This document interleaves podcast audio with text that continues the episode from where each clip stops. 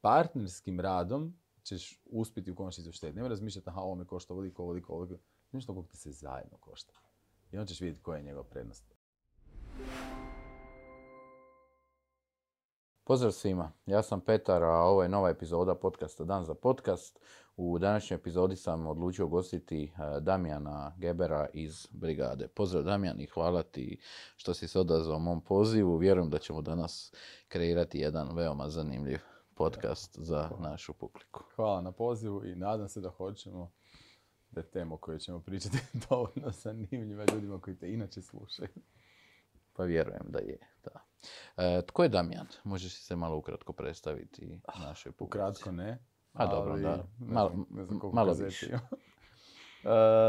ja sam osnivač, vlasnik i ne znam, trenutno i kreativni direktor Brigade. E, agencije specijalizirane za prostorni doživljaj. I to zvuči super, uh-huh. onako cool, a u suštini je to zapravo nešto malo drugačiji dizajn interijera ili eksterijera ili bilo kojeg prostora.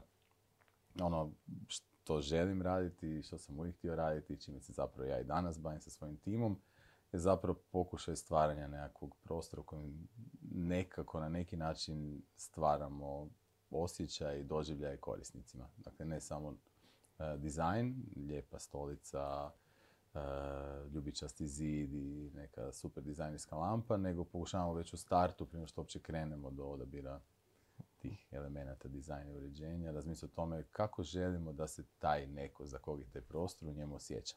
Pa da onda prilagodimo taj prostor upravo tim nekim očekivanjima. Eto, to je ukratko to, a osim tog sam trenutno jedan vrlo dosadan obiteljski čovjek koji eto, vodi firmu, većinu vremena se bavi nekakvim biznisom, da to sve zajedno funkcionira i koliko god mogu i kreativno. Super, evo zvuči jako egzotično. Zvuči, ali na kraju dana od pregovora, razgovora, sastanaka, telefonskih poziva, obilazaka do tu i tamo nekih malo ljepših stvari, to je naš svakodnevni život. Kako se odlučiš na otvaranje studija za dizajn interijera? Evo, trebaš biti lud. Trebaš početi od toga da ne razmišljaš previše i da dvije tisuće desete u najgoroj krizi za građevinu i arhitekturu odlučiš reći ono, dosta mi je sigurno posla, idem probati nešto drugačije. A onda, ako dovoljno dobro vjeruješ u to, onda se desi da ti se otvore vrata koja ti pomogu da se to sve zajedno ubrza, realizira, bude stabilnije. Pa tako su se meni, eto, u tom trenutku kada sam odlučio krenuti u potpuno nepoznato, se poklopile neke stvari koje da li srećom ili su se trebale tada desiti, da li to bila sudbina, ne znam, ali jednostavno, eto, tada se poklopilo nešto se trebalo poklopiti i korak po korak, eto, došli smo tu gdje smo danas. Kažu da sreću treba izazvati. Tako. Upravo to. Ja, ja neću nikada reći imao sam sreće, jer to nije sreća. Dakle, im desilo se da sam u pravom trenutku neke prave stvari napravio, neka prava vrata su se oškrinula, ali to je sve. Uh-huh. Dakle, ta vrata su se mogli isto tako puno brže se oškrinula ta vrata zatvore nego što se širom otvore. Dakle, na meni je bio taj ono, rad i trud i zapravo na kraju dana vjera da to što želim izgraditi, što je uh-huh. i danas, a pogotovo tad bilo dosta drugačije od klasičnog nekakvog studija za dizajn interijera ili arhitekturu, da ekstra, ekstra radno to zapravo uspijemo pretvoriti u nešto što onda dalje se može graditi, rasti na kraju dana i mm, imati jedan tim i veći tim i rasti s tim timom i na kraju svega educirati zapravo jednu novu generaciju super uspješnih poslovnih ljudi koji su bili prošli kroz Brigadu, a danas imaju uh, svoje male studije ili veće studije. Odlično, odlično. Mi smo krenuli dvije tisuće jedanaeste pa donekle svačam, svačam o čemu pričaš. A opet s druge strane sam rekao da je kriza i ja sam čak tada sa nekim svojim kolegama to htio pokrenuti jer me je bilo ipak malo strah krenuti u to sam. Htio sam podijeliti taj strah i odgovornost s nekim. Nažalost, niko od njih nije htio tada krenuti u nepoznato jer je kriza bila toliko jaka da su svi nekako htjeli zadržati tu sigurnost. Uh-huh. A ja sam mislio da je baš to prilika, kao što ste vjerojatno i vi mislili prilika, jer u krizi se počne preispitivati sve. Preispituju se i, ne znam, dotadašnje suradnje, načini rada i tu se nekako i ta vrata lakše otvarala zato što su i naši klijenti i sadašnji i tadašnji počeli razmišljati drugačije. Jer kad je sve dobro, ko što budimo realni, danas je svima dobro, ne svi imamo trenutno sva sreća i, uh, i posla i dobrog posla i kvalitetno radimo, ali danas svi rade. Danas je puno teže iz, izdignuti se na tržištu kad znaš, on, svi su zadovoljni s tim kako da. Ide i ići će po ustaljenim načinima ili očito oni dobro rade. E, brendove industrije. E, za koje brendove ste radili? Industriji? U kojim industrijama? O svim. Pa dakle, možeš ono... nabrojati da publika dobije malo da, osjećaj. Mislim, kuš, kada smo mi krenuli u to zapravo cijeli taj ono, stvaranje brigade i prije što je postojala brigada, zapravo sad pričam o jednom periodu koji je bio prije pokretanja brigade, to je sad već pričamo o dvije tisuće sedme čak i ja mislim, da, dvije tisuće sedme dvije tisuće osme Uh, vrlo brzo smo počeli surađivati sa Brukitom i Žinić, agencijom i tu nas je to što smo htjeli raditi, taj osjećaj, doživljaj prostora, komunikacija kroz prostor je bila vrlo bliska onome što rade branding agencije i marketinške agencije. Zapravo smo jako puno neke sinergije našli u tom marketinškom svijetu, uh-huh. čak puno više nego u tradicionalnom arhitektonskom svijetu. Danas je to malo možda izravnanije, ali opet ne u potpunosti. Tako da smo kroz njih uglavnom se već u startu specijalizirali na bi tu bi uh-huh. poslovanje. I to su ono, od nekih super velikih firmi poput Booking dot com-a ili ne znam, Auto Zubaka, Neostara, njima smo recimo neki uh, novi koncept radili. Do tada kada smo za njih radili malih startup firmi luđaka, do danas mega firmi poput Infinuma, Nanobita, uh, pa ne znam, od retailera, kako uglavnom su fokusirani na uredske prostore u tom bi tu bi segmentu i prodajne prostore. Nešto manje hospitalitija, jer tu treba ipak imati jednu drugačiju finesu. Tu e, puno, puno rijeđe radimo jer nismo tu potpuni specijalisti. Uh-huh. Tako da tu ovisi ono, kakve ti projekta, da li se u njemu vidimo ili ne vidimo ili vidimo nekog drugog koji je bolji od nas uh-huh. i to uvijek kažemo. Ali tu je, ne znam, od Tele dva, E, tadašnjeg, od jedne Ofertisime do Big Banga, slovenskog najvećeg e, lanca tehnike, tehničkih dućana, do ne znam, jednog Mondija koji je globalni brand za e, papire i cijelu papirnu industriju. Sam rada recimo headquarters u Beču, pa ne znam, jednog Superbeta, to je rumunjski kladioničari koji osvajaju svijet sa svojom tehnologijom, a ne više uh-huh. kladionice, su prešli u tehnološki segmenti, zajedno s njima opet gradimo tu priču. Jako od Coca-Cola, od ne znam, Deloitte-a. Mislim da ima puno manje kompanija i malih i velikih s kojima nismo radili nego onih s kojima jesu. Pa super, evo, impresivna, impresivna lista projekata. Mislim, pogledao sam i na vašem webu. Ja sam vas nekako i kroz godine, te, mislim kada smo i mi krenetali u Agency Life dvije tisuće jedanaeste doživljavao kao Bruketa i nekako djelovali ste mi kao jedna grupacija. Tada je bio Brlog i ako je, se i ne varam... Da, da, da. Beograd, Korije, Baku... No. Da, da, da. Bilo je to jako zanimljivo razdoblje. Spomenuo si članove tog tima, vas je petnaest, kako da, sam dobro shvatio. Koje su to profesije? To je ono što mene ne. zanima. Čitao sam negdje da ima psihologa, da, yes. da im... E. Yes. E, e, dakle, ovo što radimo u rezultatu je prostor. Kakav on to bio, god bio, može to biti štand, može to biti event, može to biti ured od pet tisuća kvadrata, može biti dućan od dvadeset dva kvadrata. Ne. E, ali u svemu tome treba prepoznati korisnika. Korisnik može biti poznat, može biti nepoznat. Recimo kada radiš e, urede, onda ti je korisnik poznat. To je kompanija i zaposlenici. Bitno je onda identificirati kompanijsku kulturu, strategiju, želju za nekakvim identitetom koji se treba ili pokazati kroz prostor ili ga tek treba definirati pa onda pokazati kroz prostor. Jer kroz to zapravo akvizicijom novih ljudi koji dolaze u tvoju kompaniju ne dolaze na radno mjesto, na nekakav stol i kompjuter, nego dolaze u kulturu. A tu kulturu je najlakše zapravo prikazati kroz prostor. Isto kao što i moja i tvoja kultura života se vidi kroz naše stanove. Dakle, svako od nas ima stan koji zapravo odražava njega. I svi naši mm-hmm. gosti koji dođu već u startu, poznavili ćete više ili manje, vide da to jesi ti u tom prostoru. I sa stvari i sa uredskim prostorom koji je na kraju dana dom. I nama koji tamo radimo i ljudima koji dolaze kao gosti. S druge strane, u retailu postoje dva korisnika. Jedan je kompanija koja drži taj prostor koji ima svoje zaposlenike i želi neke prodajne rezultate, ali postoji kupac koji uglavnom ne znamo.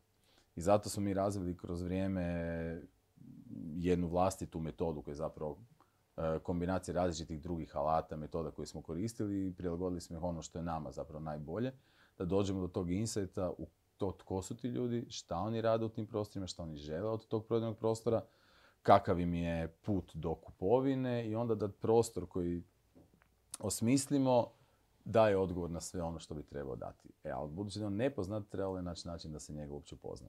Kod kompanija isto tako da bi poznali kompanijsku kulturu, rijetki su kompanije koji imaju to vrlo jasno uh, definirano i raspisano, čak ni tada, to su obično globalne kompanije, čak ni tada to nije baš primjenjivo na svaku zemlju. Pa onda radimo radionice sa E, ljudima iz tvrtke, tu je i naši kolegi psiholozi, i analitičari, i produkt dizajneri, svi sudjelujemo u tom i uvijek inzistiram na tom da je vertikalni presjek e, ljudi iz kompanije. To znači da nije uprava, mm-hmm. nego da idemo od uprave do možda juniora koji je došao prije dva mjeseca. Mm-hmm. Kad kad dobijemo puno zanimljivije insajte od jednog juniora ili od tete e, koja stoji za kasom, nego što dobijemo od uprave.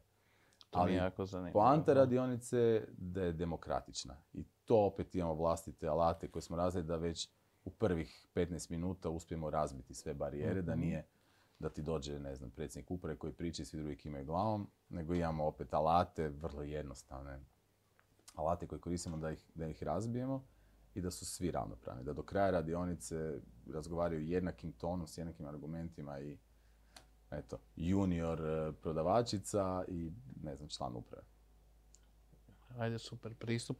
To, imao sam baš podcast sa Bipom, pa sam čuo mm-hmm. kao, kako je, čak i članovi uprave i ljudi iz marketinga su išli raditi bottom line da osjete to, yes. e, kako funkcionira to u stvari s, e, na licu mjesta. Da. Jer, tako da mi je to super. Znači, to je jako bitno. Da. Tvoj brand, tvoj proizvod, u pravilu jedini fizički kontakt sa kupcem ima na prodajnom mjestu. Mm-hmm.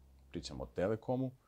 Jedan Telekom postoji u svim mogućim kanalima. On je u A T L-u, on je u e, outdooru, svugdje. Ali fizički kontakt sa osobom nije na call centru, nego na prodajnom mjestu. I sad to prodajno mjesto tom prodavaču koji je zapravo u tvojoj glavi manifestacija svega onog što brand radi, u tom ambijentu se on mora osjećati kao da je ušao u taj brand. Da je njemu lakše, da ako je nekakav konflikt, da se lakše riješi, da zapravo na kraju dana ste vas dvojica ili vas dvoje, vas dvije, dva čovjeka koji razgovaraju, a ne ja e, nervozni korisnik, a ti velika korporacija.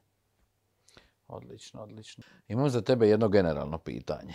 E, što je bitno za dizajn prostora? Ja vjerujem da si dobio toliko puta to pitanje, ali mene zanima što je bitno za dizajn prostora.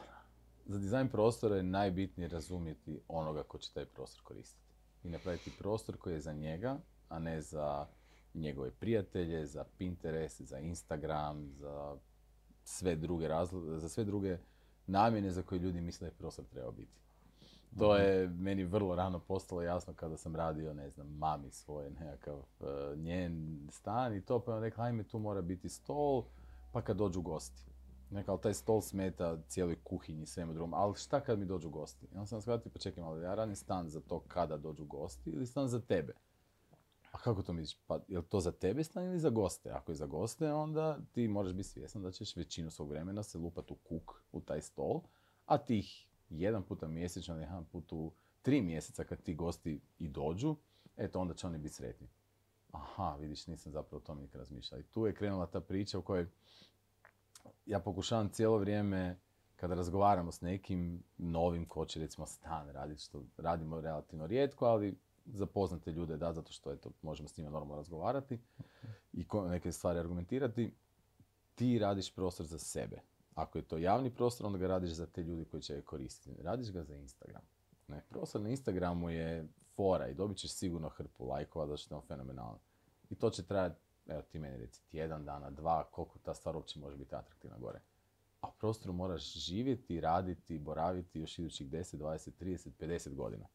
Sad ako si ga napravio za taj jedan mali raš dopamina, da eto svi ti ga govore kak je super, onda si napravio nešto vrlo krivo.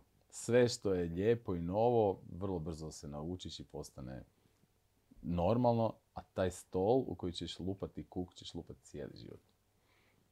Odlično, odlično. Baš ja razmišljam o nekakvom svom man cave. I što misliš da sam prvo završio? Pa na Pinterest. Eto. I Pinterest da, je dobar kao inspiracija, ali ako te preuzme, I ako počneš raditi da bi taj stan izgledao jednako dobro kao što izgledaju ovi na Pinterestu, e, onda ćeš ući u tu zeću rupu iz koje ćeš se teško izvlačiti. Radiš za sebe. Moj stan ne izgleda ni blizu onako kao što ljudi misle da moj stan izgleda. Aha. Jer je on moj. On nije dizajnerski stan, on nije uopće dizajniran stan. On je stan u kojem se ja osjećam ugodno. I meni je to puno bitnije nego da ljudi dođu i kažu wow, kakav lijep stan, jel mogu ovo fotkati ili ne fotkati. On mora biti meni koristan i meni udoban. Ja ne, dakle, ne smiješ nikada biti rob svojih prostora, a ljudi to vrlo često budu. Kupi prekrasan stol, e onda moraš stavljati stalno podložak. Jer kao nema ništa moj stol. Mm-hmm. Znaš, pa čekaj malo, ako ću staviti noge na taj stol, ja, jer ja želim stavljati noge na stol, onda ih moram moći staviti na stol, a ne stavljati podložak ispod pete. E, iskreno nisam očekio ovaj odgovor generalno, na, na, ali ima smisla, jeli, ovaj, sad malo kad bolje, kad bolje razmislim.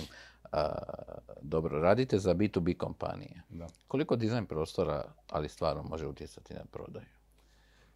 I kako se to mjeri, jeste mjerili ikad? Da, mjerimo svaki put.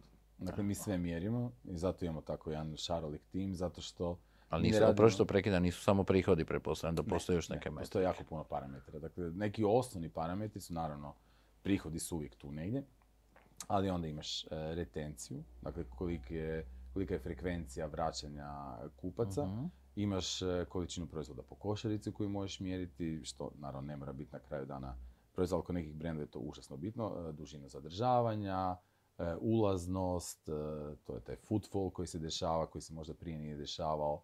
E, iskorištenost prostora, imaš dućana koji možda super rade, ali im je iskorištenost prostora dvadeset posto. I tih dvadeset posto prodaje super, osamnaest posto je prazno. Onda ili to daje nekom drugom u najam, pa uštedi na najmu, ili aktivira ostatak svog dućana. I bitno je da kroz analizu, recimo, prodajnog prostora koji radimo, vidimo šta, ako se radi renovacija prostora, što se trenutno njemu dešava. Identificiramo određene frikcije u tom procesu koji se dešava u tom interijeru i onda ih rješavamo kroz uh, redizajn ili rekonstrukciju. Banalan primjer. Radili smo uh, sa jednim brendom davno prije koji nije imao novac investirati u kompletnu rekonstrukciju, ali htio poboljšati neke parametre. Neke osnovne stvari koje smo identificirali je bilo da se ljudi jako, jako dugo zadržavaju, ali je količina artikala po košarici jako mala.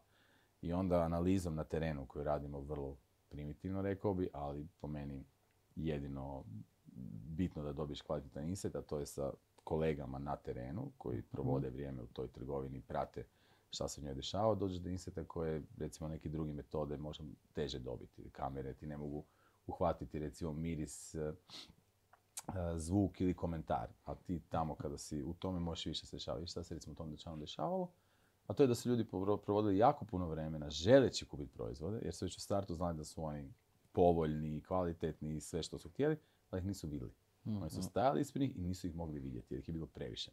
Rezultat je bio doslovno izrežite jedan red polica na sredini da se dućan vidi, da spustimo gondole ispod razine očiju i prorijedite asortiman. Naravno, to je kod prodaje ne išlo na ono, veliki otpor jer kako smanjiti količinu roje, pa to će smanjiti prodaju. Rezultat kada smo došli u follow-up i uvijek dolazimo u follow-up, da vidimo da li smo nešto napravili dobro ili i dalje postoje neke možda nove frikcije na kojima treba raditi pa se i na njima radi, pokazalo se da je prodaja porasla radikalno. Dakle, količina proizvoda je porasla, smo doslovno pročistili smo šum i otvorili smo proizvode. Ljudi su se zadržavali kraće, ali su kupovali više. Odlično, odlično. Dakle, rezultat ne znači uvijek nešto užasno teško i komplicirano. To može biti promjena lampi. Dakle, samo stavi drugačiju rasvjetu i usmjeri u drugom smjeru. To može znači donijeti rezultata. Recimo, kod ulaznosti, jedan od prvih projekata koji sam radio, ja sam mislio da ako staviš svjetlo na ulaz, da će ljudi više ulaziti. Ne, ljudi će manje ulaziti, jer mi ne želimo biti u spotlightu, ne želimo biti na trgovima. Dakle, veliki otvoreni prostori su nešto od čega bježimo. Mm-hmm. Kad ja to argumentiram na nekoj prezentaciji i kažem, evo, ko od vas kada uđe u klub, ide na flor? Svi se držimo šankova, dok kritična masa ne napuni flor i onda kada se sjećamo sigurni ćemo napuniti. I dok se ne ohrabrimo na šanku. Naravno, i zato se držimo ruba. Dok da, u Americi, s druge strane, potpuno drugi mindset, druga nacija, svi idu odmah na flor. Jer oni će uvijek izaći prvi. I tu jako dobro trebaš poznavati ko su ljudi za koje radiš, kako za njih mm-hmm. radiš. I recimo u tom dućanu s, tom, s tim reflektorom na ulazu, ulaznost je bila relativno niska i nešto mi nije bilo jasno zašto. Napravimo eksperiment, pomaknut ću ga na zid, eto, ulazna si porasla za dvadeset posto. Mm-hmm. Jako, jako. Mislim, zanimljivo jer uopće nisam o tome razmišljao na taj način. Pogotovo Amerika, evo, baš uskoro idem u New York, mm-hmm. to je za sedam dana pa ću baš promatrati ljude da vidim. Izađu klub, oni nemaju nikakvih problema biti prvi na floru. To je vrlo ekstravertna, ekstravertna nacija koja se educira od, od ranog školstva na to da je izaći pred učionicu i prezentirati svoj rad potpuno normalno, da ti stalno moraš biti vani. Kod nas je potpuno suprotno. Mi smo nacija koja ima uh, uh, poslovicu, to jest ne poslovicu, nego uzre, uh, šta je to? Uzrečica, nije. Dobre. Zlatna sredina. Da, da, nemoj iskakati. E, šta je zlatna sredina? Zašto bi sredina bila zlatna? Zašto? Zlato je na vrhu, nije sredina zlatna. Kod nas je uvijek, a dobro, koliko imaš na tri, ma super, u zlatnoj sredini si. Sredina je siva. Nije crna, ali nije ni bijela, siva je. Dakle, trebamo aspirirati prema nečem više, a ne držati se tog nekakvog ono centra. Međutim, prihvatiš da je to tako i onda radiš prostor koji su takvi, koji daju sigurnost. U koji ti ne ulaziš na spotlight, ne ulaziš na trgu, ulaziš u nekakve sigurne zone u kojima je dovoljno široko, dovoljno intimno, dovoljno introvertno i onda će se ljudi sjećati ugodnije, moći će kupovati više, moći će zadržavati duže. Šta god se u startu postavi kao parametar. Pročitao sam negdje, neki tvoj intervju, da dizajn ureda utječe na produktivnost djelatnika. Imaš li nekakve konkretne primjere da dobijemo bolji dojam? Mm-hmm. Je li to element svjetla? Je li to bolja stolica? Je li to... Što je to? Jako puno toga. Jer e, to je miks. Dakle, uredski prostor je prostor u kojem provodimo većinu naših budnog vremena. Dakle, mi dnevno, ako spavamo osam sati, recimo, ono, nekih šesnaest sati smo, eto, recimo, budni, u uredu provodimo osam, devet, katkad deset, katkad i duže. Ne. I ako zapravo shvatimo da je većina našeg vremena uredno, onda te ured treba biti mjesto u kojem se mi osjećamo ugodno, inspirirano uh-huh. i na kraju dana produktivno. Mi smo radili veliko istraživanje za vrijeme lockdowna koji je bio za bilku koji se bavi bilo kakvim istraživanjem, ono potpuno nezamisliv, nezamislivi kontrolirani uvjeti jer si odjednom ima ono nacije globalno koje rade istu stvar i mogu se dobiti insajte kakve ne bi nikad mogao dobiti. I kad smo radili to istraživanje rad od doma, rad iz ureda, možemo zapravo vidjeti koji su plusevi, koji su minusevi, koji su benefiti, koji su e, vrlo negativne stvari tog rada u uredu i na osnovu toga osmisliti novu tipologiju ureda koja na to odgovara. Produktivnost e, u uredu kroz kvalitetnu rasvjetu znači da si fokusiran kroz akustiku. E, recimo open space i u svim analizama koje smo radili mi i puno pametni ljudi od nas i sveučilišta e, diljem svijeta se pokazalo da smanjuje radikalno produktivnost zbog toga što e, u open spaceu se dešava jako puno mini prekida fokusa na koje možda nisi ni svjestan. To je onaj drive-by moment uh-huh. u kojem neko ide na ve ce pa samo ono, stoji dalje za pet, tada stoji. Tebi fokus izbačen, tebi opet treba nekoliko minuta da se vratiš opet nazad u svoj fokus. I razlika fokusiranog rada u takvim prostorima i u prostorima u kojima možeš imati zaista mir je ogromna. Ergonomska stolica naravno ti omogućuje da se ne zamaraš do, previše. E, razlike u recimo radu u, sjedenje, u sjedećem položaju, u stajećem položaju ti omogućuje da imaš neku dinamiku koja pomaže cirkulaciji. E, kvalitetan ekran, njegova udaljenost i okolina, okolina svjetlo ti manje umara oči itd. Dakle, tvoj fokus može biti bolji, ti možeš... Dakle, nije cilj veće produktivnosti raditi više. Ne, neću nikad reći ti možeš raditi više. Ne, ti možeš u kraće vrijeme odraditi ono što trebaš odraditi. I to je zapravo poanta produktivnosti. Da ti u kraće vrijeme odradiš posao koji si želi odraditi, a ne da ti za njega treba deset, dvanaest ili petnaest sati. I što se mene tiče i u našem uredu, ako si ti gotovo u dva popodne sa svim što treba napraviti, spakiraj se, odi van. Ne moraš biti u uredu do četiri da bi zadovoljio formu. Zato je hibridni rad, rad od kuće, rad iz ureda nešto što je apsolutno pozitivno jer svaki radnik, svaki kolega, svaki zaposlenik za sebe mora naći najbolju, najbolji put do toga da odradi ono što treba u optimalnom vremenu i energiji koju treba to uložiti. Istraživanje, sad si me zainteresirao. Ili možeš malo više ispričati što je bio rezultat Ovo. tog istraživanja? Ovo. Zašto je rad od kuće dobar, loš i obrnuto? To istraživanje pokazalo jako puno toga nama. Na sreću ili nesreću je pokazalo da je dosta ujednačeno sa svim globalnim istraživanjima koje su se tada uh-huh. dešavala. Znači da nismo, nismo drugačiji. To kada recimo radimo neki prvi pa kaže, ali to... su neke strategije iz Amerike, a mi smo ipak Hrvati. Ne, nijesmo Hrvati, ali smo ljudi. Mi smo ljudi isto koji Belgijanac, Nizozemac, Amerikanac i Argentinac. Recimo, iz tog istraživanja neki ključni insighti su pokazali da je jedna od najbitnijih stvari koje su ljudima falile u radu od kuće je naravno bila socijalizacija. To smo i očekivali. Dakle, taj moment osjećaja da pripadaš timu, da pripadaš mm-hmm. kompaniji. Ali se onda pokazalo da su neke druge stvari jako bitne koje možda nismo tada još vidjeli, a to je e, mogućnost napredovanja, mogućnost e, neformalnog pokazivanja nekih svojih vještina i vrlina.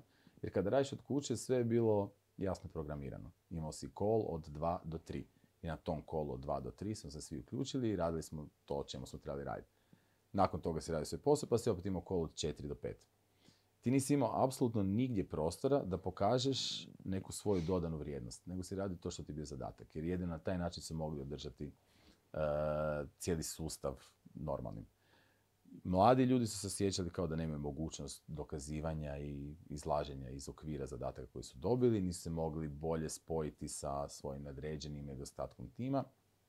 Uh, Veliki problem je bio što niko nije zapravo uzimao u obzir dovoljno različitosti svih nas. Svi su nekako pretpostavljali da eto, radimo doma, a pokazalo se da jako puno ljudi je osjećalo rad od doma. U startu je postotak zadovoljstva bio vrlo visok. Nakon tri do šest mjeseci kad smo radili ponovno istraživanje, on rapidno padao. Jer u početku smo svi bili s tim, ono, to je nešto novo, drugačije, iznenađeni smo pa nismo primjećivali negativne stvari, ali pokazalo se da živi sa cimerom koji također radi je gotovo nemoguće održati dinamiku, obitelji sa djecom je nemoguće održati dinamiku. Usklađenost radnog vremena je bila ono, ogroman problema. To je što ako radiš u timu od ne znam, pet šest ljudi, jedan radi od osam ili od sedam ujutro do tri, ti radiš od nakon ručka jer eto djeca su ujutro nešto pa ti radiš od tri do deset i neko drugi je baš noćni tip koji eto kad radi doma radi po noći. U konačnici svi radite od sedam do ponoći. Dakle, nije da sad ja radim tu, a ti tu i tu, nego ja trebam tebe u tom trenutku, trenutku kada si na radnom mjestu, ljudi su tu oko tebe. I tada se radi, kada se prestane, se prestane raditi. Kada se svi od doma, onda se radi konstantno. Dakle, nije bilo početka i kraja radnog dana. I još jedan veliki problem je bio nešto što ljudi ne primjećuju, ali svi ćemo to početi primjećivati sve više, jer to je nešto što dolazi sa vremenom, akumulacijom, a to su zdravstvene tegobe. O tom se jako malo priča, a trebalo se pričati puno više. Mi radu od doma nismo imali ergonomske stolice, većina nas. Ja se sjećam mm-hmm. točno kada je krenula evakuacija iz ureda. Prvo su se nosili kompjuteri. Tri mjeseca kasnije su se firme vraćale po stolice. Jer su za tri mjeseca shvatili da iz kauča, ok, radi dan, dva, ali ne mjesec dana. Sa stolice u dnevnom boravku, na visini stola dnevnog boravka, koji nije isti stol kao stol u tvom uredu, i ok, raditi mjesec, dva, ali već treći mjesec te počne boliti leđa. Razina ekrana, visina ekrana u razini tvoje oči, rasvjeta koju imaš u kući nije ista rasvjeta kao u uredu. Različite su luksaže, različiti su difuzori, namjerno je ured, ima se radi uredska rasvjeta sa jakom difuzijom i ne znam, tri do četiri tisuće luksa, ovisno o tome gdje je. Kod kuće imaš usmjerenu rasvjetu iznad radnog stola koji ti vrlo brzo zamara oči. Tako da i kod nas, recimo u uredu, a i kod jako puno drugih firmi se pokazuju sada veliki problemi sa kičmama, sa vidom, sa vratnom kralježnicom, sa općenito stavom, ovom posturom. I to je nešto što se dešava sa godinama. I to je nešto čeg sad ima jako puno. Recimo imam jako puno ja poznatih koji imaju problema sa kičmom, koji mi kažu da su sve klinike koje se bave kičmom ono, zatrpane. Da je to suludo koliko puno mladih ljudi naših godišta i mlađih od nas dolaze na terapije i tretmane ono, problema s kičmom. Ono, vid, to je ono, kratkovidnost je postala nešto što je ono učestalije nego normalan vid danas. A to ti ne znaš, ne znaš dok nije prekasno. Išao je jako zanimljivo istraživanje, nisam to, taj, ok, nisam dobio tu informaciju, nisam je pročitao, to je bilo negdje van. Yeah, negdje mi smo ga objavili, to je bilo i na Netokraciji, mm-hmm, i na našem sajtu, mm-hmm. izašle van, ja mislim da još uvijek ga mi imamo na svom sajtu. Aha. Tako da tamo sad ima, ima dosta tih zaista zanimljivih inseta u stvarne ljude, njihove stvarne želje i potrebe. Zašto se žele vratiti ured? Žele se vratiti ured da bi se osjećali dobro. I šta je nama to pokazalo kada projektiramo nove urede? Da trebamo raditi urede u koje će ljudi htjeti doći. Ne. E sad, svaka firma ima neki drugi razlog zbog kojeg želiš doći u ured. Kod nekog je to točionik sa pivom, kod nekog je to terasa, kod nekog je to druženje, kod nekog je to ergonomska stolica i rasvjeta. I tu je bitno opet istražiti svoj tim, vidjeti šta je insight. Nije rješenje reći radite tri dana od doma. Zašto bi ja radio tri dana od doma? Ti mene možda kažnjavaš s tim što ja radim tri dana od doma. Uh-huh. Ne? E sad, bitnije je pitati ljude i dobiti kvalitetne odgovore i ući u tim, u grupu ili čak u individualce i pitati šta je njemu dobro. A ne reći cijelom timu vi tri dana radite od doma. Nego si možda sudio na ono potpuni propast. Da, dobro, mi smo uveli to opcionalno u kontri, recimo tri dana smo kao iz ureda, dva dana uh, od kuće, ali tko želi može biti svaki dan super. Iz ureda. Ali je to određena dva dana ili kad god? Uh, ponedjeljkom i petkom se, se kao da. Radi od kuće, ali ljudi mogu doći u ured. Recimo imamo ljude koji imaju djecu i oni su svaki dan, da. Svaki dan u uredu, tako da... Iz... Tako ti kod nas, naš da. Novi ured, mi se sad preselili u novi ured. Recimo, u starom uredu su ljudi u većoj mjeri radili od doma, a sad svi dolaze na posao. Da, da, odlično. Između ostalog zato što imamo obiteljski ručak svaki dan. U to pola je jedan nam dolazi kuhar sa ručkom i svi sjedamo za stol i jedemo. Odlično, ajde, postavljate neke nove standarde, da. E, dobro, e, mene zanima nekakva budućnost radnog mjesta uz jedan e, komentar. Ono što sam ja primijetio, mi smo u toj koroni kad su bili potpuni mm-hmm. lockdowni i radilo se od kuće, mi smo stvarno odrađivali su se taskovi. Mm-hmm.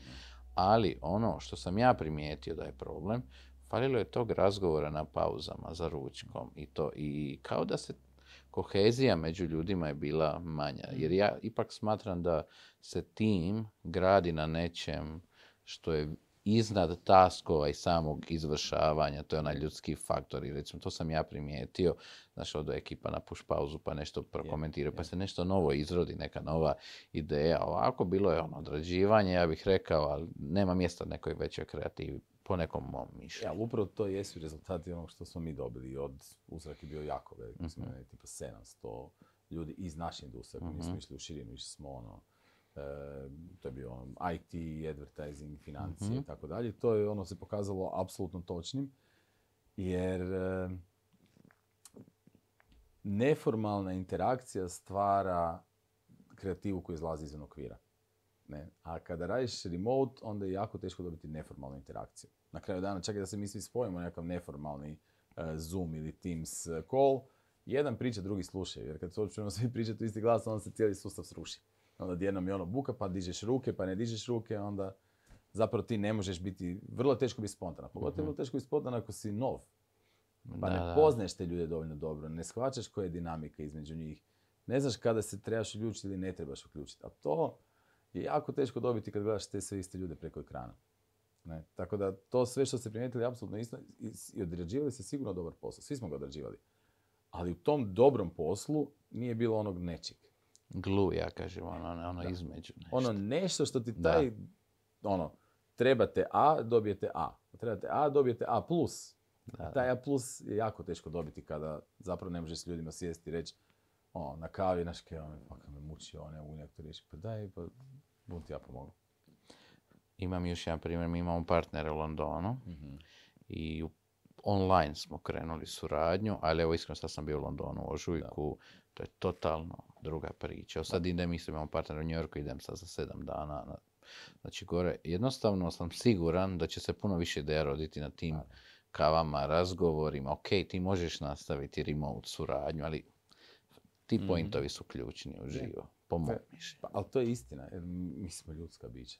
Už mi dalje odrađujemo jako puno toga digitalno, ali to mora biti hibrid. Mi cijeli sad pričamo o hibridnom radu. Da, hibridnom. Da. To je hibridno. Ja se ne želim vratiti na staro. Ja ne želim ići za svaki sastanak u Poreč ili u Split. Da, da, da. Stari moj, ono, dvije trećine tih sastanaka mogu biti Teams. Jer su vrlo da. Operativni. Da, da, da. Ali to ljepilo o kojem pričaš, ono se mora dešavati kada je njemu mjesto i vrijeme. Pa ne, pa ja vidim i po sebi, recimo sada, uh, ja sam prišao u Zagreb, Zapad, Istok mm. uh, i obrnuto, znači stalno nekakvi sastanci svaki dan. Sad se većina toga bude preko online. Ok, odrade se neki prvi upoznavanje, neko uživo, ali kasnije se sve nastavi online. I, i super je, meni je hibrid iskreno odličan. I većini da. Ljudi kod pozitivnih stvari rada od kuće, u top deset nabrojenih stvari, ja mislim da ih je sedam bilo potpuno nevezano uz posao. Broj jedan je bilo, ne moram putovati na posao. Dakle, ta, to vrijeme koje štedim da ne stojim u gužvi je apsolutno broj jedan. I kod nas i svugdje drugdje u svijetu. Dakle, taj commuting time. Da, da, dobro, mada sam ja malo čudak. Ja sam svaki dan u redu, meni odgovara raditi ja iz ureda. E, iskreno, ok, z- zbog kolega mi je drago da imaju tu opciju, ali evo, ja sam stvarno, taj osjećaj da se obučem, da mm. dođem tu i više mi odgovara i svjetlo i stol i sve nego ja što mi... Ja sam se oblačio i doma kad sam bio u lockdownu. Da. Jer jedno sam se trebao nekako zadržati taj Aha. moment zdravlja nekog mentalnog. Da, da. O, on, svako jutro bio buko traperice. Aha. Kad kad košlju, kad kad majicu, ali nikad nisam radio u trenirci ili u donje vešu. E, to je to i što je dobro. To je za, u stvari za glavu bilo jako bitno. Ja sam htio zadržati taj moment radnog dana i neradnog dana. I to je jako bitno. Taj rad od kuće ti mora imati početak i kraj. Mora imati kraj. Ako nema kraj, onda je to koma. Ja, jako loše, da, da. Odlično. Uh, vidio sam da osvajate dosta nagrada i čestitam evo, na ovoj zadnjoj nagradi. Uh, znači znam da ste osvojili nagradu Ministarstva demografije. Da. Pa daj, o čemu se da. tu radi? I ako mi možeš, možeš pričati koliko je to bitno za jednu agenciju. Je, je. Kao što je tvoja. Uh, nagrade su super, jer pogotovo kad si mali i u početcima zato što te stave na nekakvu mapu. Nažalost, tolika hiperinflacija nagrada je da ti čak ni mediji više to ne žele objavljivati. Jer sad imaš ono, većina nagrada u toj nekoj našoj branši se svodi na to da apliciraš pa platiš, pa ako dobiješ platiš, pa ako dobiješ Grand Prix platiš i stalno zapravo nešto plaćaš. I što više plaćaš, to ćeš zapravo više na kraju dobiti, tako da postoji tu naravno žiri i nije lako dobiti nagradu, ali je to prilično ozbiljno financijski trošak. A pogotovo kad od toga, zapravo nekog new biznisa, mi nismo primijetili da nam je nešto radikalno to skočilo, jer na kraju dana tvoj rad stoji iza tebe, a ne nagrada. U medijima je to super što mediji vole da ono, pričaju o uspješnim ljudima, a to je nekakva potvrda uspjeha. Tako da, a nama je to prvenstveno zbog tima. Dakle, kada dobiš nagradu, bitno je da je to taj tim koji je na tom radio, neko stručan je prepoznao da je to mm-hmm. zaista vrijedno u nekim međunarodnim okvirima. Mi imamo relativno malo domaćih nagrada, svega par. Tako da velika većina tih naših nagrada su međunarodne nagrade. I to mi je dobro. Ja sam mi onda u konkurenciji sa nekima koji što nisi prvi u selu, nego eto, boriš se s nekim malo jačim od tebe. Većinu izgubimo, ali kad zaista imamo dobre projekte i dobro ga prezentiramo, i onda uspijemo to osvojiti. To i tim više je ta pobjeda slađa. Odlično, odlično. A ona nagrada, uh, nije nagrada, nego priznanje ili... A zapravo je kao uh-huh. poslodavac, partner obitelji, to smo friško dobili od Ministarstva demografije. U kategoriji malih poduzeća, dosta jaka konkurencija, recimo, velika i korporacije su bile INA i jedna mm-hmm. Fortenova. Tu se zapravo vrednovalo na koji način mi kao kompanija uh, brinemo o tim obiteljskim vrijednostima i uh, ne na neki tradicionalni način, nego o tome koliko zapravo brinemo o tome da ljudi imaju obiteljski život. A brinemo jako. Dakle, brinemo na taj način da nemamo pravila, nego apsolutno sve što kolege trebaju vezano za svoju obitelj i obiteljski život je u granicama razuma, naravno, kod nas moguće. Od plaćanja vrtića, od slobodnih dana bez pitanja kada treba za djecu, za bolest, za prvi dan škole, završiš za pet dana škole, nije uopće bitno. Za roditelji koji su možda bolesni, dakle, to je nešto što se uopće ne treba pitati nikakva dozvola, ni ništa, nego jednostavno svako ima na sebi svoju odgovornost i svoju savjest da sve to što se treba napraviti će se napraviti, posao je isto tako pokriven i sve je otvoreno. Od bonusa za, ne znam, djecu do, recimo, poticanja i zdravlja i reproduktivnog zdravlja, imamo i e, mogućnost e, subvencioniranja zamrzavanja jajnih stanica, e, sistematskih pregleda za, i za obitelj, dakle, apsolutno sve što mojim kolegama treba da bi, da se ne bi osjećali kao da zbog posla je obitelj u drugom planu. Ne. Dakle, balans između obitelji i posla mora biti ujednačen. A dobro, znam da do toga nisi došao odjednom. Mislim, core values i vrijednosti prvo ne kreću od vlasnika firme. Što te nagnalo na taj... Pa. To je... Gledaj, prije naravno to sve bilo. Ali nisam možda bio toga toliko svjestan. Ne, naravno, aha, kao, Postoji, ne znam, naknada za dijete, da, naravno, evo naknada, ali nisam zapravo bio toliko svjestan koliko je to bitno. Uh-huh. Koliko je zapravo i za tebe bitno da imaš taj svemir. Da recimo kolege koji imaju djecu moraju to dijete uzeti iz vrtića u tri. Dakle, nema smisla da rade do pet, ne, on će raditi do, do dva i podići će dijete. Znači, do tada sve napravi što treba napraviti. Uopće, nikad se ne postavlja pitanje danas moraš. Ne. Dakle, ti si taj koji će odlučiti da li je to danas nešto trebam više pa ću se organizirati drugačije. Jer mislim da taj balans je stvarno bitan i pokazalo se da mi koji imamo, ne znam, djecu, a na kraju dana nije to samo djeca, to su i roditelji recimo i ljudi koji imaju roditelji koji možda nisu dobro, da ne postavljanjem pitanja di si bio ili ono, di traženje dopuštenja da sutra ne dođeš ujutro na posao moraš voziti mamu ili baku doktoru, da to svima jako puno znači. Jer meni kao vlasniku ne znači baš ništa da mi neko raportira ili donosi nekakve potvrde da nije mogao doći na posao jer mu je dijete bolesno. Znači, ako si neko ko laže oko takvih stvari, onda vjerojatno nisi ni trebao doći raditi za našu firmu. Pa gle, ja mislim da je to jedna dobra pojava koja se javlja u našoj industriji. Ja gledam i Kontru kao agenciju. Tu stvar imamo veliku fleksibilnost i vjerujem. Mislim, ono što mi je najbitnije, gle, odradi taskove. Da. Ako si bolestan, ostani doma. Ako imaš nešto hitno riješeno, znači to su stvari da. Koje i mi u Kontri uopće se ne propitkuje. Pa mislim, svi mi imamo nekakve situacije životne. Ali pošto dolazim iz radničke obitelji i onda znam, ono, vidio sam situacije kad bi stari nekad znao biti bolestan. Koliko je bio problem da, da, da mu daju dopust taj dan, dva. Ali to je stara škola, ja mi za to izumiram. Pa ja bih volio da je tako. Na, nadam se, ili smo mi u... Haj, u mi zato smo mi u nekom drugom filmu. Mi smo relativno male firme, ali mi zato uh-huh. nema veze si što si mala ili velika firma. Ako ti ne vjeruješ svojim ljudima, ne, ako njima ne daješ tu neku osobnu odgovornost u tom što rade, nego ih paziš, kontroliraš, gledaš kartice, koliko su na poslu, nisu, da li su izašli ranije, mislim da je to nešto na čemu trebaš ti interno raditi, a ne da. Nešto što ćeš ti moći zapravo kontrolirati s karticama. Dakle, naši ljudi će se uvijek znaći. Ne, to što on ima karticu ne znači ono zaista na radnom mjestu, naravno. Da, da. Ma dobro, ali ti u konačnici imaš output. Znači ti vidiš na kraju mjeseca a, gdje je koji djelatnik, to, znači, ono.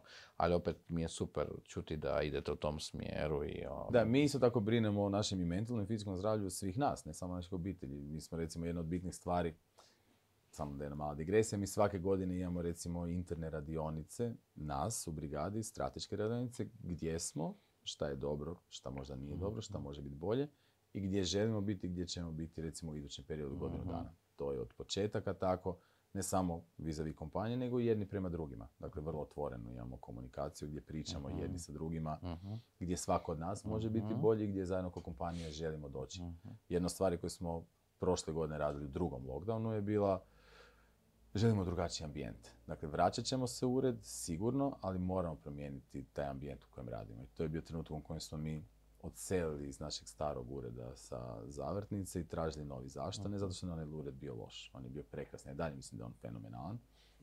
Međutim, željeli smo nešto drugo povratkom u ured. Prvo prirodu, blizinu centra, ljudi, nekakvog ambijenta koji nam je tada jako falio i bolju kvalitetu života.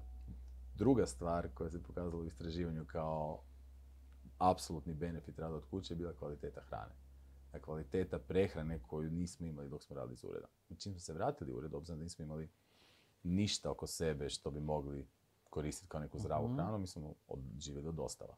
Uh-huh. I to je ljudima bilo ono apsolutno među prva tri prioriteta koja moramo riješiti u idućem periodu. I to smo riješili na taj način da smo uzeli novi prostor koji ima veliku terasu, usred je zelenila, imamo kuhinju koju svaki dan uh, imamo kuhara koji nam donosi ručak uvijek u isto vrijeme, tako da lijepo u tom mm-hmm. periodu znamo da od dvanaest i trideset do jedan smo svi za stolom. Tada nema sastanaka, tada se ne radi, tada je došla hrana iz koju svi zajedno jedemo i kvaliteta naših života i zdravlja se radikalno izmijenila. Radikalno. Otišli sad i korak dalje. Na toj terasi smo zasadili urbani vrt. Uh-huh. Ja se počeo baviti hortikulturom, to mi je bio san, to je recimo meni bio osobni neki cilj za ovu godinu. Eto, moram priznati da sam do sad uspješno uzgojio par salata. E, Čestitam i na tome. Par jagoda i mali pašnjak za pčele. Još uvijek nema pčela, zato što je, da, da. nažalost, ove godine proljeće nikad neće doći. Ali taj neki spoj sa prirodom je nešto što je meni osobno jako falo. Kad sam shvatio da ja zapravo ne znam uzgojiti hranu. Ja znam projektirati urede, ja znam pričati o komunikaciji, ja znam raditi strategije, ali ja ne znam uzgojiti oho, tikvicu. Da, a dobro čuj, uvijek je. Znaš što, i ova korona je bila prilika za, nekak, za nekakav reset i na samih i društva i preispitivanje nekakvih stvari, da. Tako da ja vjerujem da će iznijeti nešto dobro sve. Pa nam je sad jako, atmosfera se radikalno promijenila, to moram reći. Dakle, to ono kad me ljudi pitaju da li ured može utjecati, da može. Dakle, isti ljudi za istim stolovima koje smo premjestili, za istim stolicama, u drugom ambijentu, potpuno druga firma. Dakle, samo zato što je prostor drugačije organiziran, u drugačijem okruženju i zapravo i doživljaj njega je potpuno drugačiji. Fizički, kad to rastaviš na ono, proste cjeline, to je sve isto. Podjev isti, rasvjeta je vrlo slična, sve vrlo, ali ambijent, dakle, to je taj doživljaj koji smo stvorili potpuno drugačiji. Ide, desi se. Trendovi. Ne znam za vas, za tebe, za vas. Ja recimo prije pa tri od pet dana od tjedna ne bi uopće ručao. To je ta neka dinamika da. Koja te nosi, pa ne znam, pa preskočiš ručak. Pa nikad ne bi doručkovao jer posao, posao, posao. Ja sam to isto promijenio, stvari počeo sam nositi hranu od kuće jer mi je to bio jedini način da kontroliram ono što jedem. A ako naručivam, znao sam da ide u krivom smjeru. Pa ne bi naručio, pa je kasno, pa već je dva, pa dok mi dođe će biti tri, tako. Ajde rađe neću ništa jesti. Da, da, i sad mi je u kalendaru mi stoji ručak od dvana, to mi je nekako, uh, počeo sam paziti na taj dio i doručkujem čak. Ja još nisam došao do tog doručka, ali... Da, ali me, malo, ali me malo London sad unaredio, čim sam krenuo avion, to je, ma, malo je raspad sistema, ali evo sad se pokušam vratiti u normalu do New Yorka. Držim figa. Da. Uzmi si tupperware na avion. Da, da, da, da, razmišljam da... Pohano i restani. Znaš kako krene, šeta teta u avionu stjordesa i onda ono sandvič, ili može sandvič, ona najgori pojedeš i on tako krene. Kao samo otvori svoje pohance sa restanima. I to je to. Old school. Da, da. E, trendovi se mijenjaju brzo pod utjecajem Instagrama i e, Pinteresta i nemoguće ih je jasno definirati. Ovo sam pročitao na jednom portalu. E, zar to toliko utječe i koji su to trendovi? Da, utječe nažalost jako. Zašto nažalost? A zato što sve postaje isto. Ne, zato što cijeli svijet postaje isti. Znači ti danas izašao u pivnicu u, na Knežiji, Parizu, Brooklynu ili u Tokiju, šanse su devedeset posto će one sve izgledati isto.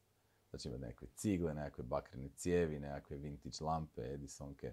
Jer sad smo mi, mi to počeli prepoznavati kao craft pivnicu. Mm-hmm. Dućani počinju svi izgledati isto, hoteli počinju izgledati isto. Odjeća, čak to sam primijetio da što se gura na Instagram, većina ekipe to i kupuje. I počinje izgledati globalno isto. Ok, da je nacionalno isto, pa ti znaš da će belgijska pivnica izgledati kao belgijska, pariška kao pariška, ali trenutno sve počinje izgledati isto. I to je ono što... je u neku ruku ok, počinjemo McDonaldizacija e, prostora. Naravno njime je to donijelo super profite i nema ništa loše u tom. Donosi i ovima. Jako puno je bilo te fluktuacije ljudi po svijetu i naravno aha, ovo je pivnica, ovo je organski dućan. Već ne moraš ni učiti, nikad nisi čuo za brand, ali znaš da je to organski dućan, a znaš da je ovo pivnica.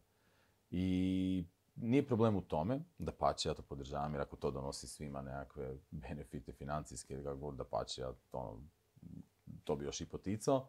Međutim, koliko brzo se mijenjaju trendovi, toliko brzo to postaje zastarilo. I kako mi nismo baš na vrhu tog vala trenda, nego smo dosta iza tog vala trenda, tek kada neki inovatori to isprobaju u nekakvom Brooklynu ili Londonu, pa early adopteri to preuzmu u nekakvom možda Rimu ili Salzburgu, mi dolazimo tek nakon što smo sigurni da to zaista funkcionira. A već tada se stvara drugi val. I već tada je to postalo nešto što više nije avangarda. I zato je, i onda nestaje hrabrosti, jer jako malo uh, ljudi želi biti prvi u tome, jer gledaj, ako ovo svugdje funkcionira, funkcionira će i kod mene. I tu nestaje kreativnosti. Ne? Ti dalje jesi kreativan, ali unutar vrlo jasno zadani gabarita, kod imaš nekakav menu za to kako treba izgledati pojedina stvar. A na taj način ćeš uvijek biti na valu. Ne? Ako si na vrhu vala, e onda ti se tako i profit može biti na vrhu vala. Ali tu postoji rizik da padneš dolje i da si na nuli. Ja volim raditi s ljudima koji su spremni na rizik i inovaciju, jer smo i mi strateški sada ušli u taj novi desetogodišnji plan koji je prvenstveno u riziku, ne u riziku, u inovaciji i eksperimentiranju, koji ujedno za sobom nosi rizik, ali to je bazirano na nekakvom istraživanju koji rizik smanjuje na maksimalan mogući nivo, ali rizik i dalje postoji. Ako hoćeš ići safe, možeš ići safe, ali on će ti vjerojatno i rezultati toga biti sigurni. Ti, ko bi, tko bi rekao da, da će tako utjecati Pinterest, Instagram i sve to na... A danas i TikTok. Ja ne znam ništa o TikToku, tako da uopće neću ulaziti. Ja sam ipak star. Ja ne, osobno nemam Instagram, ne zato što sam super cool, nego zato što mislim da ja, ne znam, ja nemam šta staviti na te Instagram.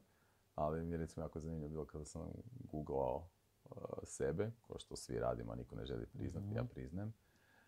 Damijan Geber, Instagram je drugi. Dakle, druga, drugi, ono, drugi lajna tražilice. Dobro, ako nemaš Nam TikTok, da, da, ako nemaš TikTok, ne brini, objavit ćemo kratke klipove na TikToku, proslijedim ti da, da se vidiš na TikToku. It, eto, ja, eto. ja to podržavam, mislim da je to sve super, da. Ali moram biti svjestan koliko je. Zanima me tvoje mišljenje o minimalizmu u dizajnu mm-hmm. prostora.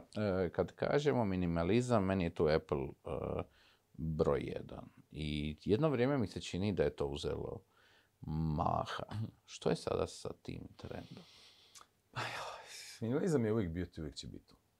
To je nešto što postoje od uvijek i postojat će uvijek i naravno arhitekti to obožavaju zato što je lišeno gotovo svake emocije i dekoracije.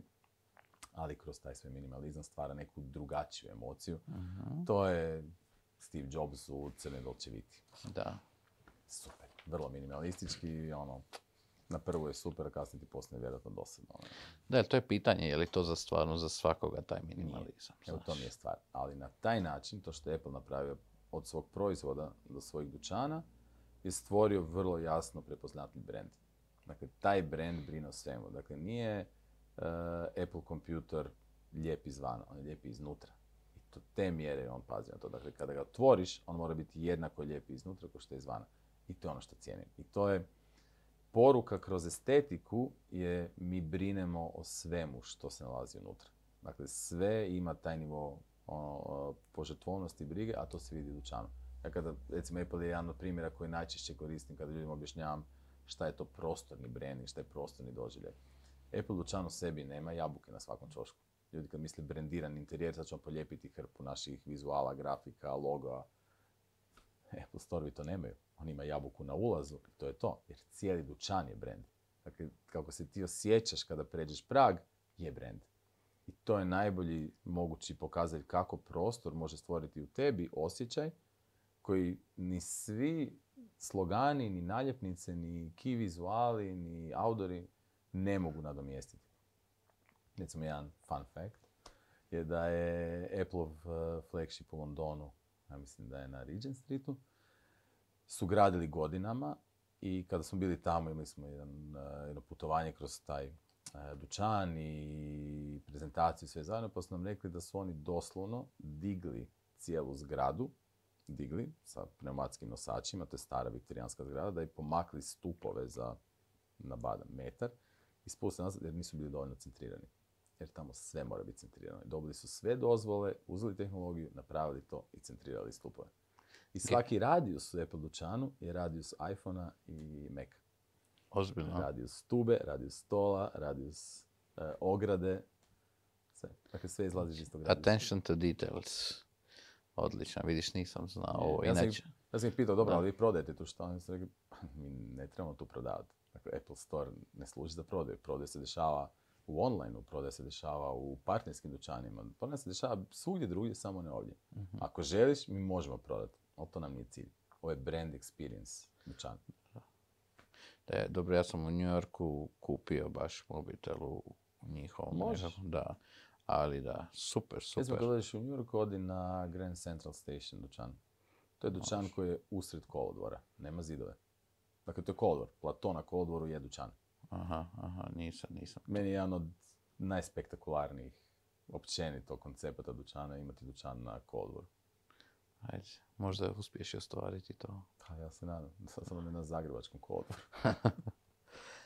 Uh, malo prije smo se dotaknuli uh, što je bitno za dizajn prostora. Jel imaš još nekakav savjet za ljude koji kreću u dizajn svog prostora, a ne mogu uzeti brigadu, bio to ured, stan ili poslovni prostor? Što bi im preporučio? Ne mora, ne mora svi uzimati brigadu, mislim, ne mora niko. Mi imamo neki svoj stil i pristup i nama je jako bitno kada radimo sa nekim da postoji sinergija. Dakle, mi nikada nismo vendori i nama ljudi koji traže posao nisu investitori ili klijenti, mi smo partneri od početka. Dakle, zajedno imamo isti cilj. Jer taj cilj znači uspjeh i našem partneru i nama. Naravno da želimo uspješan prostor, ne lijep prostor koji će nama donijeti P R. Ne treba na P R na kraju dana, ne. To možeš da na tisuću drugih načina dobiti. Bitno je da je rezultat jednim i drugima dobar. I jako je bitno kada ulaziš u bilo koju rekonstrukciju ili adaptaciju ili preuređenje prostora, bilo da se radi o stanu ili o uredu ili o dućanu, da imaš od početka partnerski odnos. Ne? I da stvorite sinergiju u kojoj jedni druge razumijete i, od, i u trenutku u kojem jedni drugi želite isto. To se odnosi na arhitekte s druge strane. Nažalost, vrlo često arhitekti misle da su iznad ljudi, iznad korisnika i rade prostore koji su arhitektonski, koji su eto, po pravilima struke u kojima arhitekti educiraju korisnike kako se oni koriste. Ok, to je isto validan pristup, ali nije pristup koji ja dijelim. Jer ja mislim da taj korisnik tebi mora biti poznat i ti moraš shvatiti tko je on. Da bi napravio prostor koji će biti njemu ugodan, a ne da napraviš prostor koji je fenomenalan. Jako puno ima primjera fenomenalno dizajniranih prostora, dućana ili ureda u kojima se ljudi osjećaju dobro. Imaš prekrasno dizajnirane restorane u koje niko ne želi ući. Prvih mjesec, dva je to uvijek hype. Dućan je on, novi će uvijek biti hype dok je nov. Ali ako on ne pruža ono što očekuješ, šta ti to vrijedi ako za šest mjeseci moraš zatvoriti? Investicija u prostor je užasno velika, pogotovo danas. Ako si spremno uloži milijun, dva, tri milijuna kuna, da li zaista želiš riskirati svoja dva, tri milijuna kuna i držati fige da li će to nekom biti lijepo ili neće, ili ipak želiš neku malo veću sigurnost da, aha, strateški to tako, onda će biti ovako, za godinu dana tako, za tri, za pet. I da znaš gdje će biti za tri, za pet. A ne, eto, otvoreno je, kolege arhitekti tapši, Instagram gori, onda dođe one jutro nakon i ti stojiš na ulazu i niko ne ulazi. Reality check. Šta onda? Ok, hvala ti na ovom savjetu. A brigada za deset godina, rekao si da želite inovirati i sve. E, mislim, kao, ko je definirao taj desetogodišnji plan? Vi ste sjeli, dogovorili se što želite reći. A ne, to sam ja napravio. Aha, to si ti napravio. To sam napravio. Jel možeš to malo... Mogu, jer pojasniti. Brigada je proslala svojih deset godina prošle godine, imali smo veliku izložbu koju smo napravili u najgorem periodu koji može biti, sve zajedno, korona, kriza, sve živo, ali ne, prvi parti je ujedno bio taj i nekako... Ja jesam osnovao brigadu i mi jesmo tim u njoj. Međutim, ja kao neki kormilar tog tima u kojemu svi zajedno taj brod guramo naprijed, ali ja ga recimo smjenavam, nekako sam htio prosto ipak da se ja osjećam dobro. Dakle, šta ja želim idućih deset godina. Mm-hmm. Deset godina iza nas, vrlo uspješnih deset godina. Puno toga lijepog smo napravili, jako puno ljudi je dobilo posao u tim prostorima koje smo radili, jako puno ljudi koji prodaju svoje proizvode unutra, imaju posla. Jednostavno, želim vjerovati da su mi na neki način učinili živote tisućama i tisućama ljudi boljim. Ne, uspješnijim, kvalitetnijim i tako dalje. E sad u ovom drugom periodu, koji je ispred nas idućih deset godina, želim upravo to. Da svi zajedno uživamo u toj inovaciji, u tom pomicanju granica.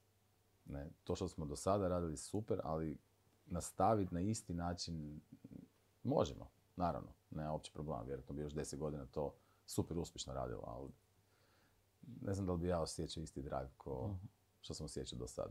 I da bi imao taj drive i da bi se ta moja strast pokazala u tom svemu što radimo, nekako sam sam sa sobom posložen, aha, to mora biti učenje, nepoznato, inovacija, eksperimentiranje, testiranje.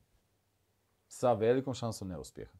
Ako neće ići, super, prihvatit ću ga, ali ću istraživati dalje. Ne sadim ja urbani vrt u Zagrebu zato što mi se jedu jagode svako jutro, zato što ja ne znam zasaditi jagodu. Ja sam sebe tu testiram i dalje sam spreman da će mi to sve poumirati sa prvim suncem. ali ću nešto iz toga naučiti i iduću sezonu ću možda biti pametniji. Mi reci, znači tih deset godina, to je nekakva vizija, jesi možda još išao detaljnije ili je to ostalo više holistički pristup? Još sam detaljnije. Išao si detaljnije, da. Ko, mislim, pitam te kao poduzetnik poduzetnika, yes. Znači zanima me, znači koliko ti možeš realno deset godina unaprijed neke stvari. Mo, mislim, ne, on je deset godina taj generalni put u kojem želimo ići. Naravno, trebaš vidjeti mm-hmm. kako će on doći, koji je prvi korak. Prvi korak je bilo to selitba ureda u prostor koji to uopće može omogućiti, jer prostor koji smo sad bili fizički nam nije omogućavao da uopće idemo u tom smjeru inovacije, jer je bio dvije odvojene sobe, da sad ne pričam, stolovi, ne, jednostavno fizičkog prostora za to nije bilo. Dakle, prvi korak je bio naći prostor koji to omogućava. Drugi korak je bio napraviti mali laboratorij, što smo napravili selitbom u Capital Center, imamo i svoj showroom, izlog, u kojemu ćemo sada sami sebe testirati, raditi nekakve e, analize, inovacije, izložbe, različite prostorne doživljaje, gdje možemo mi unutar svog prostora testirati ono o čemu pričamo, razmišljamo ili eto, želimo vidjeti da li zaista radi ili ne radi. Bolje da mi testiramo na sebi nego na nekom, na nekom tuđem projektu sa tuđim novcima. Tako da smo već počeli. Dakle, prvi je bio recimo rasvjeta i istestirali smo sve oblike rasvjete za urede i retail u našem prostoru i stalno ih testiramo. Drugo je bilo zvuk, pa da vidimo mm-hmm. na koji način sa zvukom možemo baratati, mirisi. Evo sad smo imali već nekoliko različitih mini laboratorijskih analiza, istraživanja mirisa u uredu našem i u showroomu i u uredu. I to su ti neki mali pomaci i onda veći pomak je kako će biti struktura tima mm-hmm. koji će to iznjedriti. Da li to znači rast ili možda kondenziranje tima. Trenutno smo u fazi da razmišljamo o tome da baš ograničimo maksimalno šta smo mi i uopće ne želim da budemo ikada veći od dvanaest do petnaest ljudi, čak uh-huh. idealno dvanaest. I da se na taj način stvorimo zapravo jednu jezgru kvalitetnih ljudi koji će kao zajednički tim inovirati, a ne da dođemo opet na dvadeset do dvadeset pet ljudi pa imamo dva tima, pa tri, pa na kraju se bavimo više menadžiranjem poslova nego tim.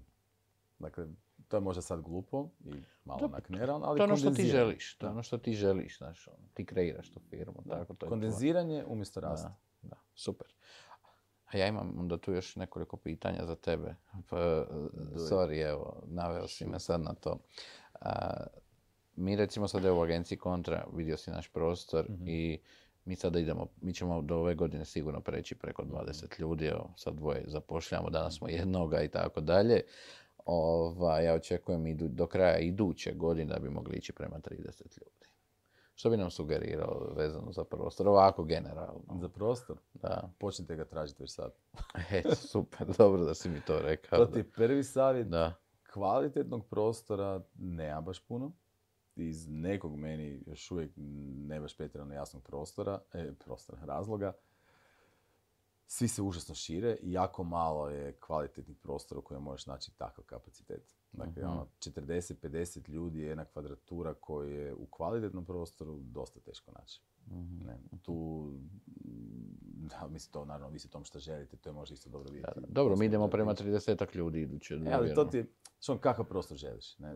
Poslovnih zgrada ima, većina tih poslovnih zgrada u kojima ima prostor su užasno dosadne i agencija, vi ste na kraju dana isto kreativci, da. U takvom prostoru je jako teško stvoriti poticajan, kreativan uh-huh. prostor. Uh-huh. Ne. A to je ono nešto što će se na kraju dana nuditi. Ali ako želiš nešto će pomoći tvoj kreativča, će ti biti možda i nekakav proof za idući val rasta, možda do četrdeset, na to ćete se namučiti. Mi smo tražili prostor jako dugo i mi za druge firme tražimo isto prostor i pomažemo im mm-hmm. pri tom. Naravno, agenti traže prostor, mi pomažemo pri analizi tih mm-hmm. potencijalnih prostora. Ne, za neke agenti smo tražili po godinu i pol, dvije prostora. Ok, dobro da si mi dao tu informaciju da, da krenemo već, već sada. Da. Jer ja pretpostavljam da ne želite generički prostor. Ne. E, i to je nešto što rađe sad lagano istražuj tržište, vidi di je šta jer trebaš se naći s agentom koji će ti uh-huh. skužiti to što tražiš i onda da, već krenuti u tom smjeru. Srećom pa živim s agenticom za nekakvnina, pa sam se riješio. jedan dio problema. Uh, da, neki moji prijatelji isto imaju I T firme uh-huh. i meni je super, oni znaju, ok, mi smo sad na petnaest ljudi, oni kupuju prostore. Da. Mislim, gledaj, cijene koje mi plaćamo za prostore nisu mali, realno. Nama da, se, ali, da, ali realno, da ja kupujem prostora, rastem, to mi, to mi nema smisla. Bilo bi mi puno lakše da znam, ali evo, mi smo to i nekoj fazi rasta i, i ne želimo se ograničavati. Rekli smo, dokle god bude nama ugodno u tom rastu i dokle god smo mi s tim zadovoljni, nama je to ok. I naravno i tim. Cool. I tim. Da. Odlično, evo, ja, jako zanimljive teme. Hvala ti što si mi pomogao sa nekim uh, odgovorima. E, tu sam za sve kada treba. E, pregovarat ćemo. Naravno. E, kako učiš o novim stvarima? Knjige, podcasti, blogovi? Mislim, znam, obiteljski si čovjek, imaš firmu i vjerujem da nemaš pretjerano puno vremena. E, ja najviše učim putovanjima. Mm-hmm. Zato što, naravno, puno čitamo i pratimo sve te stvari koje se trebaju pratiti. Samo Pinterest, ja. Ja ne, zato kaj ne mogu. Pinterest, jednostavno, kad uđeš u njega ne možeš stati. Tako nema da. Kraja. On je beskonačan. Tako da ne i... Ja sam, ja sam recimo lik koji sluša radio. Ne volim radio, volim nekog da mi odabere muziku. Ne volim Spotify kojim će, on, kojim će imati beskonačnu muziku. Taj D J bira muziku koju meni paši, ima stanicu koja mi se sviđa, to slušam. Mm-hmm. Slično je s ovim. Imam par sajtova koje znam da imaju estetiku koja me zanima. Koji su? Imaš... Recimo nabrati. Frame, koji je jedan od mm-hmm. meni najdražih i na njih smo čak i preplaćeni. Dalje dobivam papirnatu uh, magazin svaka mm-hmm. dva mjeseca. To su Nizozemci. Onda je tu naravno Design Boom, koji je cool, dizajn. Samo što nisu sad, sad počeli biti ono nekakva masovka. Mm-hmm. Uh, koji su još, ja sad se ne sjećam tih imena koje pratim, zato što sam jako slab s imenima, evo to mi je recimo jedan od najvećih mana, pogotovo u poslu što sam slab s imenima. I ja isto. Naprijed se ispričavam svima koje... Koje ne prepoznam kad mi se jave, da. Nekojima kimnem. Da, da. Jednostavno nije, da nisam bezobrazan, nisam ni prepotentan, jednostavno, evo ne sjećam se sajtova koje otvaram svaki dan. Da. Tako da je, ali Frame znam jer on je stvarno meni nema najbolji filtr. Ima jedan jako dobar koji mi je jako cool za inspiraciju, zove se... Messi Nesi Šik. Messi Nesi Šik. Messi Nesi Šik, to je jedna cura koja ima blog, koja svaki dan izbacuje prekrasne stvari iz prošlosti koje danas postoje. Tipa, u Milanu ispod doma postoji dnevni hotel iz tridesetih koji je zatvoren i ono, vakumiran takav kakav je. Praktički ono vremenska kapsula. Genijalno. I takve stvari nalazi i objavljuje ih i to je meni recimo ono, super inspiracija jer jako volim tu nekakvu ono, estetiku uh, tih nekih prošlih vremena i ona recimo ima estetiku koja meni paši. I volim kurirane sadržaje. Dakle, kad mm-hmm. nekakvi ljudi koji su bolji od mene već profiltriraju ono što treba vidjeti ili ne treba vidjeti, to je to. Ovo beskonačno surfanje, to me ubija. I tog ima puno previše. Tog sadržaja ima toliko puno kad ljudi kažu opa, ono, stalno smo medija. Nije problem u nama, problem u medijima. Nije fali kontenta. Jer zato ja imam Nokia glupfon, ja kažem, ne. Kojeg nosim, iPhone ostavim, a glupfon ide sa mnom. Imam Whatsapp za pozive i to je to ono što je najbitnije. Ono detoks, ja kažem, da moramo svi uraditi s vremena na vrijeme. Tako da recimo sam smanjio korištenje mobitela za dva, dva i pol sata na dnevnoj bazi. Reci kako. E, tako da nosim glupfon sa sobom doma. Kako sam se ja... život učinio boljim, tako da sam prestao nositi uh, telefon u spaču sobu. Aha, a ja, a ja kod kuće čak. Kupio sam budilicu. Aha, e to sam čitao da je to isto dobro. Prije tri godine, viš, skoro pet godina sam kupio budilicu. Preporod. E to još nisam, ali sam pročitao da je dobra, dobra ideja. Budilica me spasila, mobitel se puni u kuhinji, imam budilicu kraj kreveta. Eto, eto, nešto smo učinili za... mentalno zdravlje da. Naše publike. E, hvala ti na vremenu, energiji i svim super informacijama. Ali imaš možda još nešto što bi možda želio ispričati? Ja možda puno toga, ja mogu pričati beskonačno, tako da je bolje da mi zostaviš dok još ne. Ma dobro, sad, je, sad mi je večera uskoro, pa šalim se, šalim se. Uh, pa ne, mislim ono što sam zapravo cijelo vrijeme ponavljao nekako. Ja mislim da stvarno da, arhitekti i dizajneri su bitni jer oni znaju stvari koje vi laici ne znate. Ali to su stvari koje su mi dobili kroz edukaciju, kroz iskustvo, pogotovo kroz iskustvo, puno više nego kroz edukaciju. I to iskustvo na kraju dana skrati vrijeme, učini prostor boljim u startu, uštedi novce. Dakle, arhitekta i dizajnera svi trebali gledati kao investiciju koja u konačnici štedi novce, a ne kao trošak koji ide povrh svih ostalih troškova. Jer kada uzmeš dobrog arhitekta koji će ti dobro isprojektirati prostor, će te koštati pet, sedam, možda deset posto cijele investicije. Ali ta investicija može biti, ne znam, sto hiljada kuna, milijun kuna, dva milijuna kuna. A na dva milijuna kuna, ako ti on smanji za pet posto sa načinom projektiranim i odabirom materijala, isplatio je sebe. Dakle, on je taj koji to može, ti to ne možeš. Jer on zna da ako stavi drugačiji materijal tu i tu, puta dvjesto do petsto kvadrata, će ti može skinuti četrdeset hiljada kuna ovako. Tako da partnerskim radom ćeš uspjeti u konačnici uštediti. Nemoj razmišljati, aha, ovo me košta ovoliko, ovoliko, ovoliko. Znaš to koliko ti se zajedno košta. I on ćeš vidjeti koja je njegova prednost. A e, u isto vrijeme ne trebaš arhitekta za apsolutno sve. Dakle, kad radiš svoj stan, on je na kraju dana tvoj stan. Ne? Ako ti treba neko pomoć organizirati ga i isprojektirati, da se ne lupaš kukom u stol ili da ti nije kauč ispred televizije pa će te bolit oči, to da.